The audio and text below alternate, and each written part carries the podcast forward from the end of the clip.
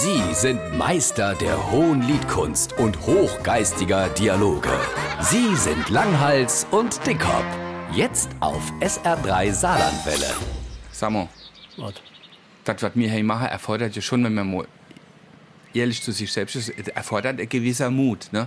Also wenn man so politische, teils manchmal auch kabarettistische äh, Sketche macht und mit spitze Äußerungen über Politiker und so weiter. Wir sind schon mutig, finde ich. Kann man schon so sagen. Ne? Gefähr, gefährlich Sach. Ja, Kein ja. falsches Wort.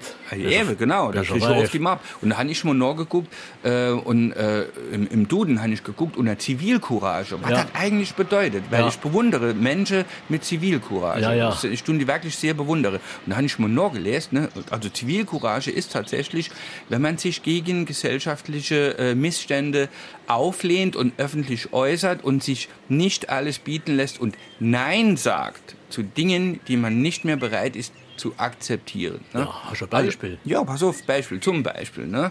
Dort, wo wir jetzt mal wohnen. Es ging schon einfach in mein direktes Umfeld. Wenn zum Beispiel, ne? Die Rockband mit der junge Bube, wenn die abends noch spät laut Musik machen. Ja. Oder wenn äh, die Frau, die alleinerziehende Mutter im Stock oben drüber, wenn das Baby nachts schreit. Ne? Ah. Wenn die behinderte Wohngruppe Fußball spielt, geht Garage durchschießt und so weiter. Ne? Also solche Dinge. Ne?